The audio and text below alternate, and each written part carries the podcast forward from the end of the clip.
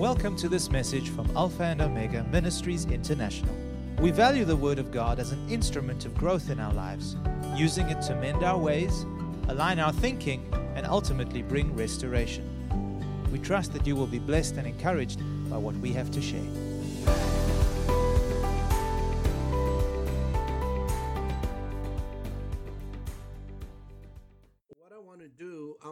Begin with recapping some of the things that uh, we learned last Sunday that I was with you, and I'm going to uh, recap very briefly of the central theme that God brought us in our lesson last Sunday. If you recall, I read from the epistle to the Corinthians, the first epistle, where the apostle Paul writing to them he said and I read from 1 Corinthians chapter 3 beginning with verse 1 he writes to them and he says and I brethren could not speak to you as to spiritual people but as to carnal as to babes in Christ. I fed you with milk and not with solid food. For until now you were not able to receive it, and even now you are still not able, for you are still carnal. For where there are envy, strife, and divisions among you, are you not carnal and behaving like mere men? And this was the, the, if I could call it, the cry of the apostle's heart, that he desired to feed them, he said, with solid food but he could not. He could only give them milk because they were not able to receive the solid food. They were still babes in Christ. And the evidence that they were still children in the Lord, in other words, they have not grown up spiritually, they have not matured in the things of God, was that the evidence among them proved that they still carnal. In other words, they were body ruled or they were governed by the five physical senses rather than being led and governed by the Spirit of God. And the evidence he saw, he said, there is still envy, strife, and divisions among you. And I did mention last Sunday that if the if the apostle would address the modern church today, by and large, the Western church, he would write the same thing. We see the evidence of so much strife in the church, divisions, envying, jealousy, and all of these things are the evidence of a carnal nature. In other words, we have not matured in the things of God. And also, Paul goes on to say in 1 Corinthians chapter 2, he explains what that solid food is that he desired to give them but he could not communicate that solid food to them. He, con- he could not uh, give them the very things that God has put on his heart to give them. And he says in uh, 1 Corinthians chapter 2 verse 6 and 7, however, we speak wisdom among those who are mature. Notice what the solid food that Paul is referring to is. The solid food is the wisdom of God. He goes on to say, Yet not the wisdom of this age, nor of the rulers of this age, who are coming to nothing. But we speak the wisdom of God in a mystery, the hidden wisdom which God ordained before the ages for our glory. The wisdom that Paul was speaking about was not human wisdom, was not the wisdom of this age or worldly wisdom. It was the hidden wisdom of God, the wisdom which the Lord Jesus Christ walked with and walked on every single day of his life. He said, This wisdom is hidden not from us, but for us and for our glory. In other words, God reserved and has hidden away for us hidden wisdom which would glorify us, which would put us over, which would unlock problems, situations, circumstances, and will put us over in life. Now, the reason why it's hidden is because God does not want our enemies, that is Satan and his cohorts, to get hold of this wisdom.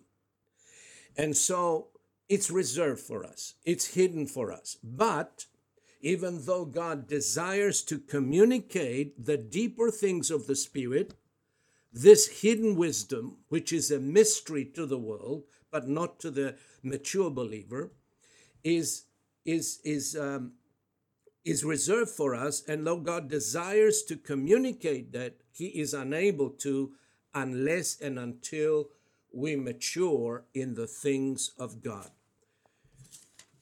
Babes in Christ are not able to receive this. They will not receive it because the word of God says the natural man or the carnal man does not receive the things of the spirit or the mysteries of the kingdom of God because they are foolishness to him. And that's why Jesus was misunderstood, he was ridiculed, he was rejected by the religious leaders because they could not see through this wisdom. They could not discern the wisdom of God. They were natural people without the Spirit of God. And so, even though God desires to communicate this wisdom that will put us over in life or will bring us into the glory of God, He's unable to unless and until we mature in the things of the Spirit. So, the responsibility to grow and mature in the things of God is placed upon us. And I've heard John Bevere say that spiritual growth and development is neither a function of studying or learning, but it is a function of obedience. So we can learn, we can study, we can quote scripture, but unless we are willing to put into practice the very things we learn from the Word of God, we will not grow. Now, God the Father, through the sacrifice of Jesus, according to the Word of God, has provided everything that we will need to reach our promised land. And to us today, in the New Testament terms, the promised land is being in a state of completeness, being in a state of being fully developed and mature in the things of the Spirit.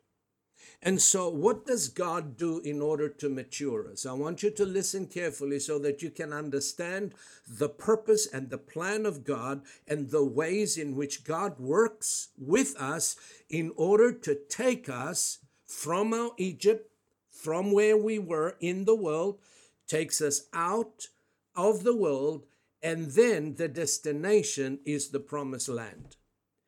I want to share with you today and communicate to you the ways of God, the, the things that God uses in order to take us from a state of immaturity and babes in Christ to a state of spiritual development and maturity. And the first thing that God does, He takes us into the wilderness. Remember, the children of Israel, when they came out of Egypt, they crossed the Red Sea they came into the wilderness. God's purpose was not for them to stay in the wilderness, but the wilderness was a preparation for the promised land. In that wilderness, God was training them, God was equipping them, and God was teaching them valuable lessons and training them for the promised land. The destination was not the wilderness, but the promised land. Now, the title of my message today is called The Journey to Maturation. The journey that God takes us through in order to mature us. When you came to Christ, when you received Jesus as your Lord and Savior, you began a journey. It's a journey of faith, it's a journey of a relationship with the Lord. And it's a journey to maturity. God does not want us to stay stagnant and babes in Christ all of our lives. He wants us to grow up. He wants us to mature in the things of the Spirit. He wants us to take responsibility not only for our own lives, but also for the lives of those He has called us to serve and minister to with our gifting. So, the word maturation is a process of reaching a stage of full or advanced development. I want to say that again. The word maturation means the process of reaching a stage of full or advanced spiritual development. In other words, maturation is the process of maturing or of reaching maturity. So that's the process. God takes us on a journey. And the first thing he does, he puts us through the wilderness. Now, Pastor Frank gave a powerful message this morning, and he talked about what the wilderness is. Sometimes we hear wilderness and uh, it's a biblical term and we don't fully understand what does it mean what is what is the wilderness? Well i cannot improve on it so i'm going to give you pastor frank's definition of a wilderness. Are we are you are you with me? Praise god. He said wilderness is a season in which God appointed for you for your spiritual development. The wilderness is a season in which God appointed specifically for you for your spiritual development. The season of wilderness is not a curse, but it's a blessing in disguise.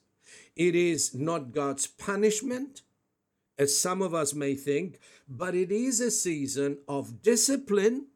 Listen carefully and even a measure of suffering in the flesh for the purpose of spiritual development and the formation of Christ like character. It's important that we perceive the wilderness the way God intended us to perceive it. It is not a curse, it is not God's punishment, though it is God's discipline, season of discipline or season of discipling us. And in that wilderness, we may experience a measure of suffering for the purpose of spiritual development and the formation of, excuse me, Christ like character. I heard uh, Rick Godwin many years ago make a statement, I've never been able to forget it. He said, that God is not committed to the provision of our comfort, but He is committed to the production of our character. God wants us to develop our character, to develop and to grow up spiritually. And here is Deuteronomy chapter 8, verses 2 and 3, that testifies to what I'm sharing with you. God, through Moses, is relating the experience of the wilderness to the children of Israel. And he says to them, And you shall remember that the Lord your God led you all the way these 40 years in the wilderness to humble you, to test you, to know what was in your heart, whether you would keep his commandments or not. So he humbled you he allowed you to hunger and fed you with manna, which you did not know, nor did your fathers know, that he might make you know that a man shall not live by bread alone, but man lives by every word that proceeds from the mouth of the Lord. So you see the purpose of God for leading the children of Israel and for leading us into this spiritual wilderness is to humble us. In other words, God creates situations. God can't humble you. God, humble, God cannot humble us, but He creates the favorable circumstances for us to humble ourselves. He said, I led you all these years into the wilderness to humble you and to test you, so that you may know God knew what was in the heart. But we, many times, do not know what is deep down in our subconscious mind or our heart. But in the hard times, in the difficult times, under pressure, under pain, the very things that are deep down inside of us come to the surface. And it is a good time for us to see, to recognize what is inside, and to deal with it and learn from it. And that's what God is after. Also, in correlation with what we're talking about, that the wilderness is a place of discipline, it's a place of training. Hebrews chapter 12, verses 5 through to 11 testify to that fact. And remember, Hebrews 12 is in the New Testament. And uh, the writer to the Hebrews says, and encourages the believers, the Hebrew believers, saying to them, And you have forgotten the exhortation which speaks to you as to sons. These Hebrew believers has forgotten the discipline of the Lord, and he's exhorting them to remember how God deals with those whom he receives. The Bible says, and he goes on to say, My son, this is the exhortation from the Lord, do not despise the chastening of the Lord. Another translation says, the discipline of the Lord, nor be discouraged when you are rebuked by him. For whom the Lord loves, he disciplines or he chastises. And in fact, he says, he scourges every son whom he receives. Now, this scourging is done in the Spirit. God disciplines us through the Spirit, but He will also allow us to go through various tests and trials in order to test our faith. God does not tempt us, but He does test us. We need to remember that. The Bible says that God tested Abraham, and He did command him to go sacrifice Isaac on the mount and Abraham was found faithful in the test.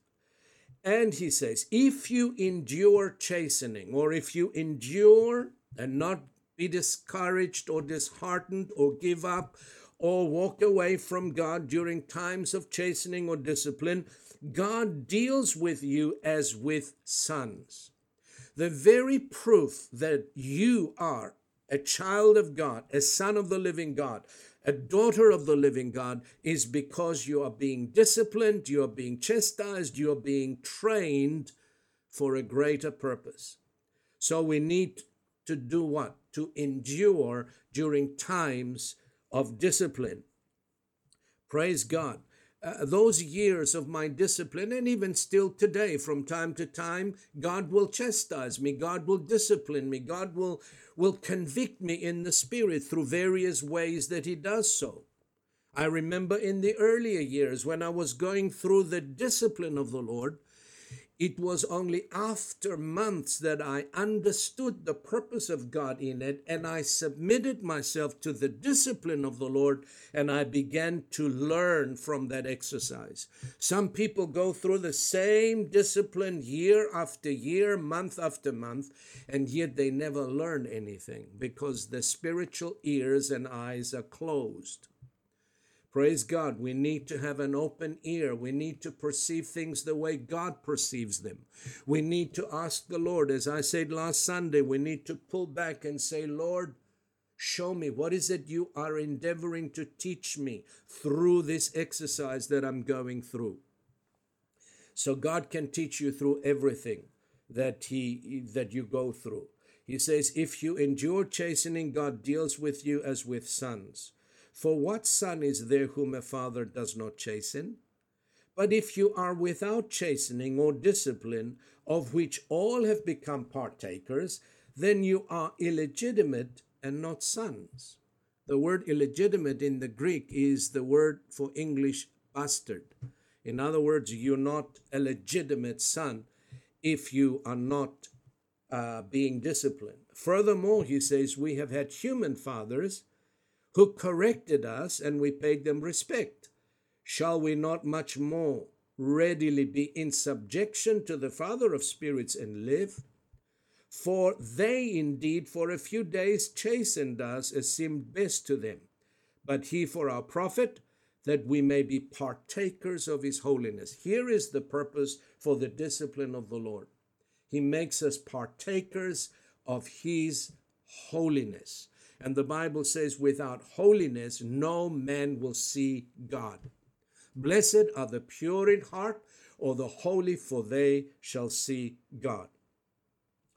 So, here, now, no chastening or discipline seems to be joyful for the present, but painful. You see, the wilderness is a painful experience. We go through rivers, we go through waters, the Bible says in Isaiah 43, and we go through fire. That's literally not fire, but you know, in, in figure of speech. God says in Isaiah 43, when you go through the waters, I will be with you. When you go through the rivers, they will not, the waters will not overflow you. You may think you're going to drown, but God says through, through, through, through. When you go through, remember the word through. It's not a permanent uh, uh, state. You go through a situation. He says, when you walk through the fire, you will not be burned because I'm there with you, holding you. I'm there with you in the fire. Praise God. So, and then he says, um, they indeed chastened us as seemed best to them, but he for our profit, that we may become uh, partakers of his own. Now, no chastening seems to be joyful, but painful for the present. Nevertheless, afterwards, after you go through the discipline, that's why most times you cannot figure out nor understand while you're going through the discipline what's going on. Lord, why is this happening to me? What is going on? Everything seems dark. You don't understand it. You're trying to figure it out and you can't with your logic. We need to, at that time, commit to the Lord, trust the Lord, surrender ourselves to Him, and trust Him even in the darkest hour. Afterwards, He says, it will yield the peaceable fruit of righteousness to those who have been trained by it. Very important. That's why uh, the, the, the best time to understand what's going on is when you go on through it and you look back and you see, oh, that's what God was up to. That's what He was doing in my life. He was strengthening you. He was developing your faith. He was developing your patience, your perseverance.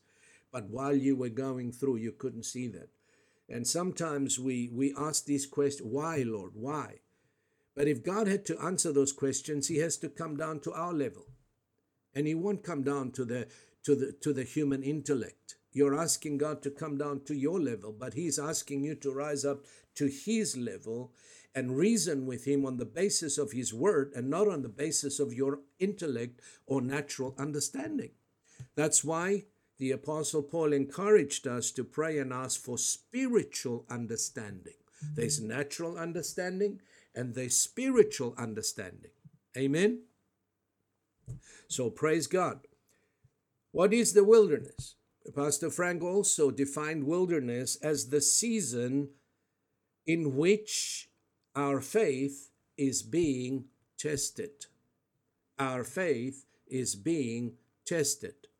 And Peter says in 1 Peter chapter 1 verse 6 and 7, in this he says, you greatly rejoice talking to believers, though now for a little while, if need be, you have been grieved by various trials, that the genuineness of your faith, being much more precious than gold that perishes, though it is tested by fire, may be found to praise, honor, and glory at the revelation of Jesus Christ.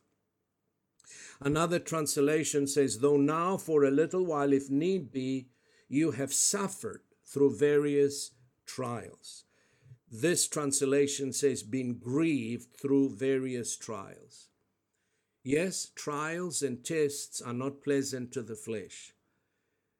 It's suffering, suffering in the flesh. Praise God. And I'm not talking about sickness and disease. I'm talking about uh, the, the inward uh, struggle that you go through as you wrestle with the desires of the flesh, with your own selfish ambitions, all of those things as God takes you through the process of sanctifying us, of maturing us in the things of God. So your faith will be tested. First Peter chapter 5 verse 10 he also says, "But may the God of all grace, who called us to his eternal glory by Christ Jesus, after you have suffered a while, perfect, establish, strengthen, and settle you. You see that? When is the settling coming? When is the strengthening coming? When is your establishment coming? When is your perfection or your maturity arrive? After after you have suffered a while in the flesh. The Bible teaches of suffering. Suffering is part and parcel of the disciples' journey, and we should embrace it. As the Apostle James says, chapter 1 my brothers, count it all joy when you fall into various tests and trials. You suffer through those things. So he says, knowing that the testing of your faith works patience, perseverance. But let patience have a perfect work, that you may be complete and perfect, wanting and lacking nothing. So it's part of God's plan. Number three, I'm not sure I'm going to finish my lesson today, but I'm going to go as far as, as my time allows me to go. What is the wilderness? It is the season that can be also, that's according to Pastor Frank, spiritual battle, a, a challenge in your life. It could be a battle in your marriage to rescue your marriage from being dissolved. It could be in your finances. It could be in your body. Right now, my faith is being tested through the um, through my eyes, the affliction in my eye. According to medical science, there is no cure for myasthenia gravis, but with the Lord Jesus Christ, there has been a cure, and the cure has been provided. Over 2,000 years ago, the Word of God declares that Himself took our infirmities, bore our sicknesses. And 1 Peter 2.24 says, By His stripes ye were healed. If ye were healed, then I am healed. I was healed. And if I was, then I am. But I have an opportunity for my faith to be tested and to be found genuine to the praise of God. Do I really believe what I preach? Do I really believe the Word of God? Or do I say I just believe? Am I going to cave in the test? Change my confession of faith? Change my way of preaching and teaching? No, I'm not going to do that. Why? Because I'm not moved by what I see. I'm not moved by what I feel. I am only moved by what I believe, and I believe the Word of God. Praise God. So while my faith is being tested and tried, at the end of the trial, it will prove that it is genuine and it is so precious, the Bible says. Faith, genuine faith, is far more precious than gold and silver and anything you may desire upon the face of the earth. God looks for genuine faith today. That's why Jesus said in Luke's Gospel, chapter 18, when the Son of Man return, will he find such faith on the earth? God is looking for genuine faith, Bible faith, not head knowledge. And so here, it's a challenge. It is a challenge. I get into my car and I can't drive because the road is blurry. You talk about challenge. But you know what?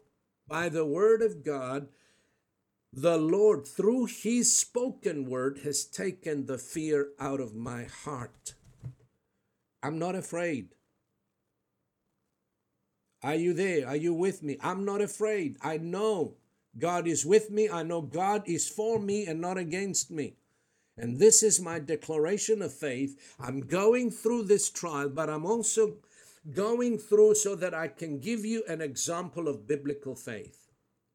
The Bible says that Abraham staggered not at the promise of God through unbelief, but he was strong in faith, giving glory to God and being fully persuaded that he was able to perform what he had promised. Amen. Abraham was fully persuaded. And we have been given the faith of Abraham. He didn't stagger through unbelief, but he was strong in faith. And what does strong faith do? In the midst of the storm, in the midst of a trial, gives glory to God. Praise God forevermore. It's easy to praise God when everything is going well for you. But it's not that easy to praise God and to shout the glory of God when you're going through a challenge, when you're going through a test, when you're going through a trial, when you're going through a financial situation that, that takes everything out of you. When you go to bed at night and you don't know how you're going to meet your needs tomorrow. When your body is wrecked with pain it's not easy to glory God and to praise God and to thank God with all the faith that you can master. But that's what genuine faith does. He was strong in faith. Well, how can I be strong in faith, Pastor? Just give glory to God. The Bible says strong faith gives glory to God. And one more thing Abraham did. He said he considered not his own body now dead being a hundred years old, neither yet the deadness of Sarah's womb. You see, strong faith does not consider the body, does not consider how you feel. It's not how you feel that counts, is what God has spoken. What did Abraham consider before he received the promise? He considered that which was spoken. What was spoken? So shall thy seed be as the stars in the heavens and as the, as the sand on the seashore. He considered the promise and not his body. Folks, this is what God is looking for. He's looking for men and women who will not be moved by the feelings nor by the physical sight, but they will be moved by the living Word of God and by the words the Spirit of God has spoken into their hearts. Are you with me? That's what strong faith does. He said he did not consider his own body. Your body might be wrecked with pain, but strong faith gives glory to God and say, I believe God. I believe God that it will be just as God said it will be. I am who God says I am. I have what God says I have. I can do what God says I can do. That's faith. Amen. Praise God. So, so season of wilderness can be, according to Pastor Frank, spiritual battle, a challenge in your life, your marriage, your finances, your body, your business, or your ministry. Number four, the season of wilderness is the season where you feel like God's presence is very far from you, while indeed He's still there with you. You don't feel anything. You feel as dry as a twig. But you know what? On purpose, God often will withdraw the feelings so that you can learn to walk by faith and not by feeling. The Bible says in First Corinthians, I think, or Second Corinthians chapter 5, verse 7, we walk by faith and not by sight. God does not want you to walk by feelings. Oh, I feel good. And the next day you may get up from the bed, you don't feel that good. You feel pain, you feel old, you feel lethargic.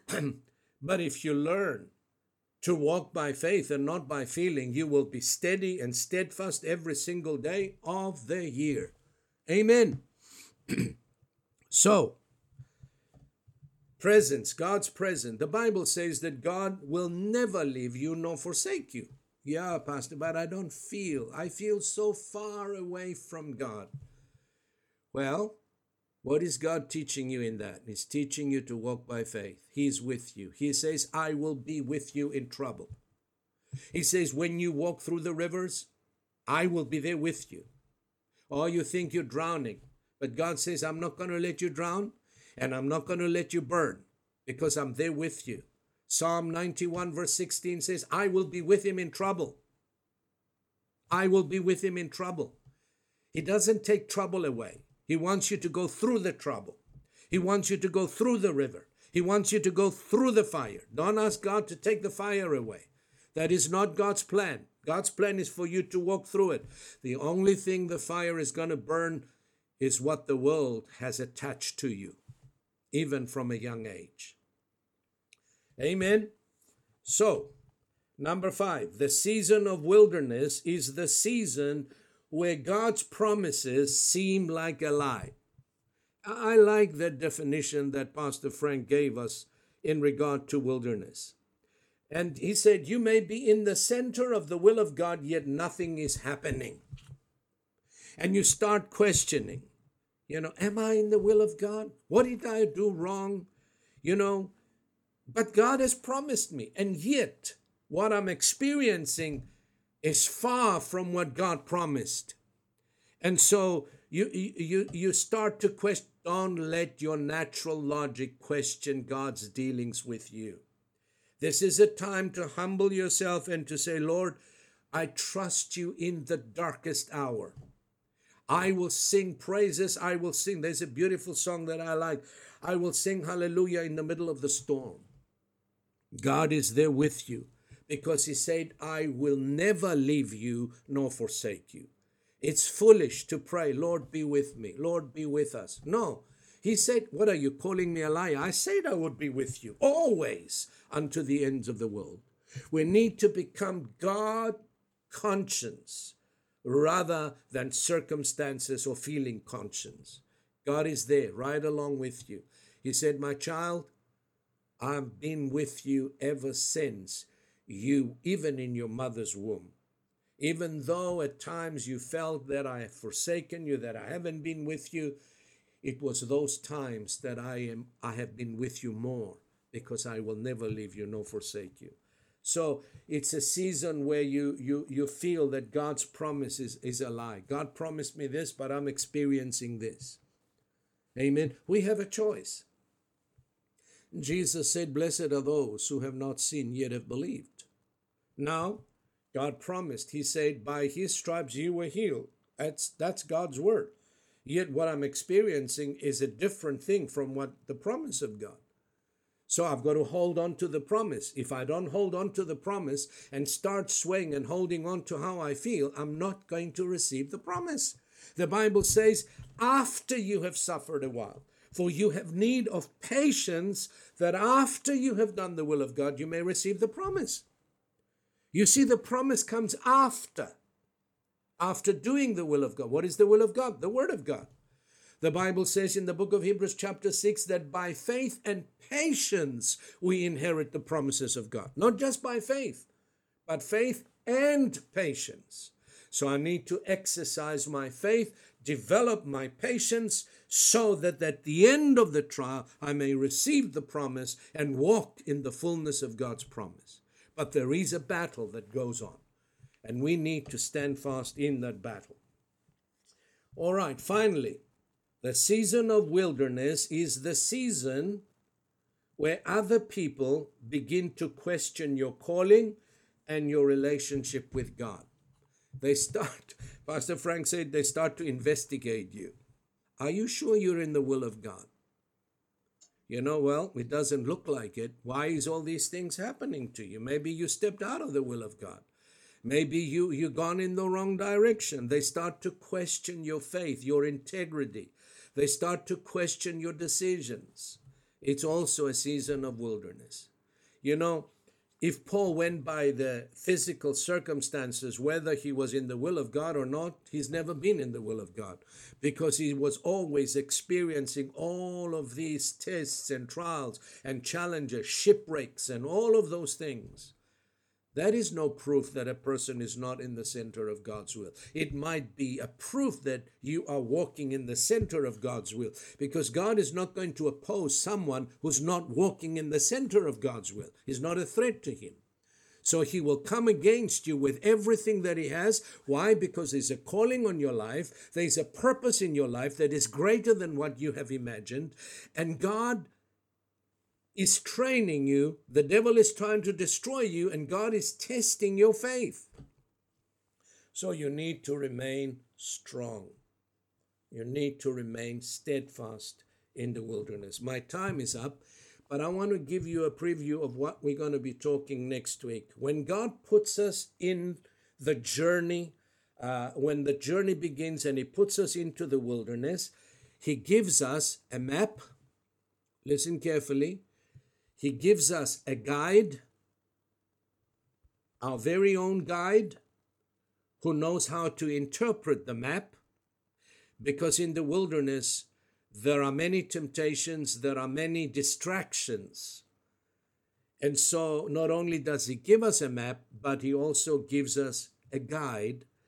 And furthermore, he gives us additional instructors to help and educate us on the way, to equip us, to train us. And of course, He gives us the discipline. Remember, we're going to talk next week about the map, the guide, and the instructors.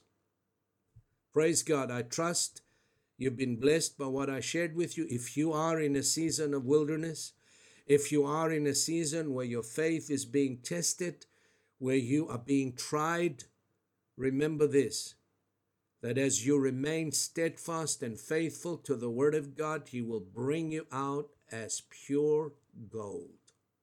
Stand strong in the test. Be encouraged.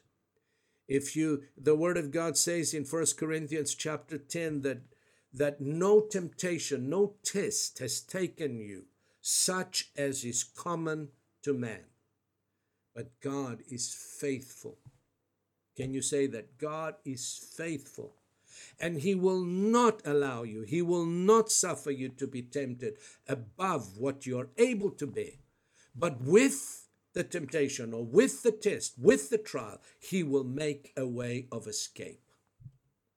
And that way of escape is His word.